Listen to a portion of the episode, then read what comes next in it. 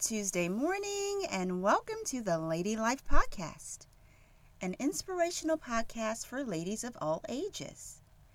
I am your host, Kimberly Gladney, a Christian author and the creator of the Lady Life magazine. Thank you so much for joining me today. Today's episode is entitled Love at First Sight. In the month of February, among many other celebrations, we celebrate love. So, I'd like to begin today with a story about a man named Jacob and a woman named Rachel. One day, Jacob's father Isaac called for him and blessed him. He told Jacob, You must not marry any of the Canaanite women. You see, the Canaanite people were considered wicked and threatening, and Isaac wanted to maintain the line of purity in his family and of the faith that identified his family as chosen by God. So Isaac instructed Jacob to go to a place called Pandanaram, to the house of his mother's Rebekah's father, Bethuel and to marry one of his uncle Laban's daughters. Isaac proceeds and gives Jacob his blessing. You see, I want you to understand that back then, during that time, it was culturally accepted to marry within the family. So Isaac proceeds and gives Jacob his blessing, and Jacob sets out to find a wife. Jacob hurries on and arrives at his destination of Pandanaram. There he sees shepherds, and he asks them if they know his uncle Laban. They answer, We do. And then they direct Jacob's attention to his daughter Rachel, that is heading in their direction. Rachel was a shepherdess and met Jacob with her father Laban's flock. The Bible tells us that Jacob's first interaction with Rachel is watering the flock for her. And then the Bible says that Jacob kissed Rachel and he wept aloud. Well, sounds like love at first sight to me. There is so much more to Jacob and Rachel's story. To read more about this wonderful story, it can be found in an amazing book called the Bible, in the book of Genesis, chapters 29 through 35. Now, let's connect today's story with today's title Love at First Sight. There are many lessons to be learned from this great story. However, I would like to highlight three key points today. Point one In order to experience love at first sight, Jacob had to be obedient to his father Isaac's instructions on not marrying Canaanites or, for a more practical turn, unbelievers. Isn't it the same for believers today?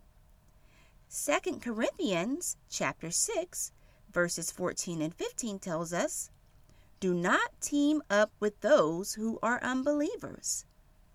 For how can righteousness be a partner with wickedness? How can light live with darkness? What harmony can there be between Christ and the devil. How can a believer be a partner with an unbeliever? And that was from the New Living Translation. So, ladies, for those who are listening this morning and are seeking marriage, be obedient and do it God's way. Just as God orchestrated Jacob and Rachel's meeting, He has a special meeting designed just for you. Point two. We read that Isaac blesses Jacob before he meets and marries Rachel. So it is with us. In our obedience, Father God, in His Word, has already pronounced great blessings upon our lives. Remember, by design, marriage is God's idea. So it is good when done God's way. Point three. We read that Jacob kisses Rachel. and then he wept aloud. Now, culturally, kissing relatives was a proper greeting. However, weeping aloud was not the norm. Some scholars believe that Jacob wept aloud because he knew in that very encounter that Rachel was going to be his wife. It was love at first sight. I'd like to interject a thought. Just as Jacob experienced love at first sight with Rachel, think about how God must have felt when he first saw you. I'd like to believe it was love at first sight.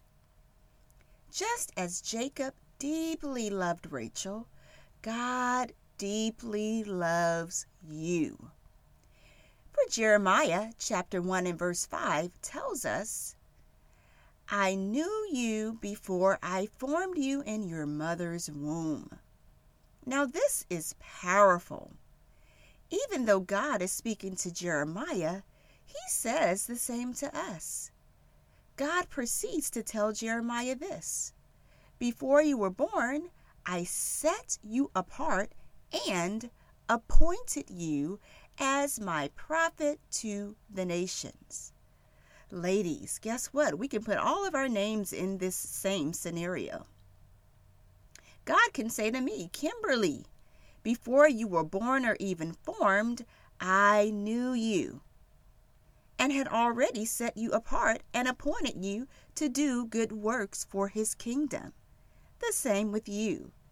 Before we were born or even formed, our Heavenly Father knew us, and He had already set us apart and appointed us to do good works for His kingdom.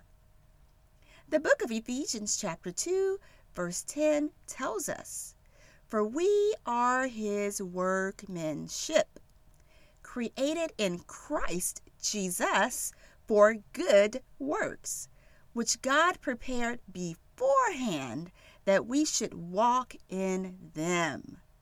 Beautiful. So, ladies, as we celebrate love this month, know that you are deeply loved by God. You are not forgotten. God sees and knows where we are in this very moment and He sees and knows what is in store for our future. Allow gratitude and pure satisfaction to overwhelm you today, knowing that you are deeply loved by God. Well, I hope you that I hope that you have enjoyed today's podcast and hope that you will share with your group to learn more about the Lady Life, you may visit our website at lovethelady-life.net. Again, that's lovethelady-life.net. To leave us a comment or to subscribe, you may contact us at lovethelady-life at gmail.com. Well, I hope you join us again on next Tuesday for another Lady Life Tuesday morning inspiration. And remember, keep living your best life. Keep learning life's most valuable lessons and keep leading and creating change within your communities. Bye for now and have a blessed day.